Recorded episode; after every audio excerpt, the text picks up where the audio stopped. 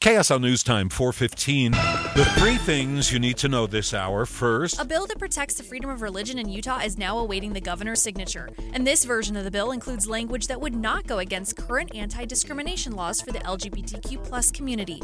I'm KSL News Radio's Heather Peterson. Second, we found out the spacecraft that landed on the moon yesterday is on its side. NASA is still calling it a successful soft landing.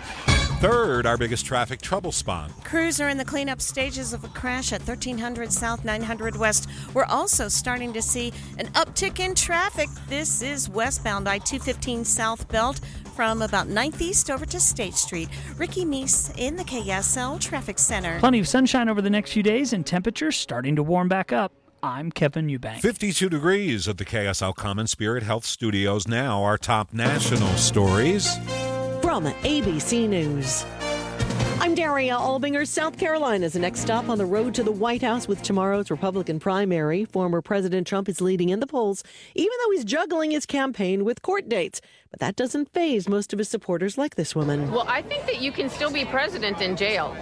Actually. Mr. Trump is now speaking at a rally in Rocky Hill. Challenger Nikki Haley, the state's former governor, says she's confident the state's voters will come out for her. Nikki Haley campaigning in South Carolina, telling her home state that Donald Trump may be popular. But if we can't win a general election, we get nothing. And Donald Trump cannot win a general election. Former Governor Haley also demanding all politicians older than 75, which includes Presidents Biden and Trump, get a mental competency test. Andy Field, ABC News. A major legal setback for the NRA. After a six week trial in Manhattan Supreme Court, a jury found the National Rifle Association liable for financial mismanagement and found former head Wayne LaPierre was corrupt in his handling of the gun rights group. The jury determined LaPierre's violation of his duties cost the NRA $5.4 million.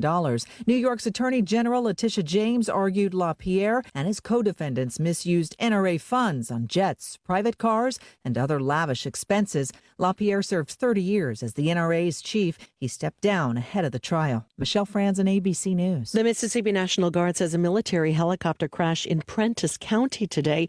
There's no word of how many people were on board or if there are any casualties. The U.S. heaped hundreds of sanctions on Russia today as the nation's invasion of Ukraine moves into a third year and in response to the death of Russian opposition leader Alexei Navalny. The Dow and the S&P closed at record highs. The Nasdaq was a little lower.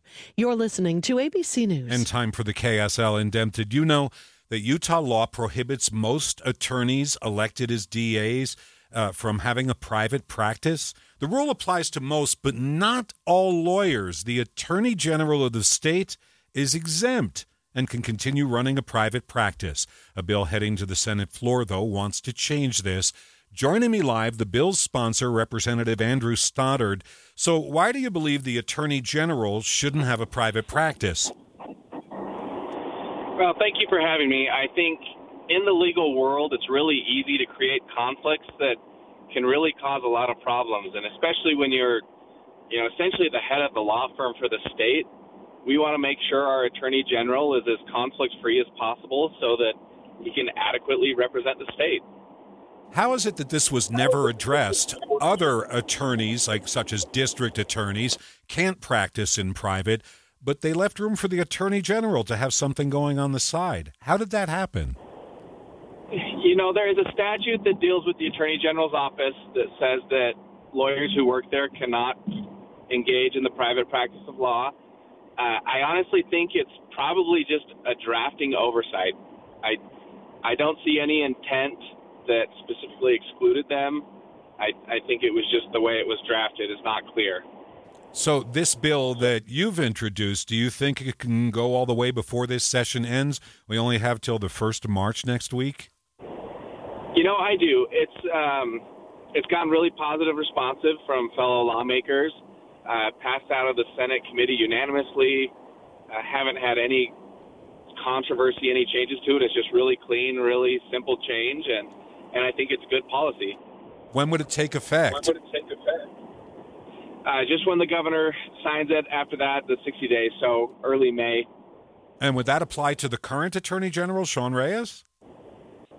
It would. From that point on, it would. And so he, he would have to, what, divest himself of private practice?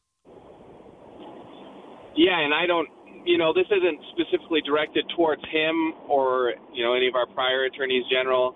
Um, but if there was anything that he was doing on the side that was outside of the, his office, he would have to stop. Thanks so much for joining us and explaining. Representative Andrew Stoddard, one week to go in the legislative session. It's 420 at KSL.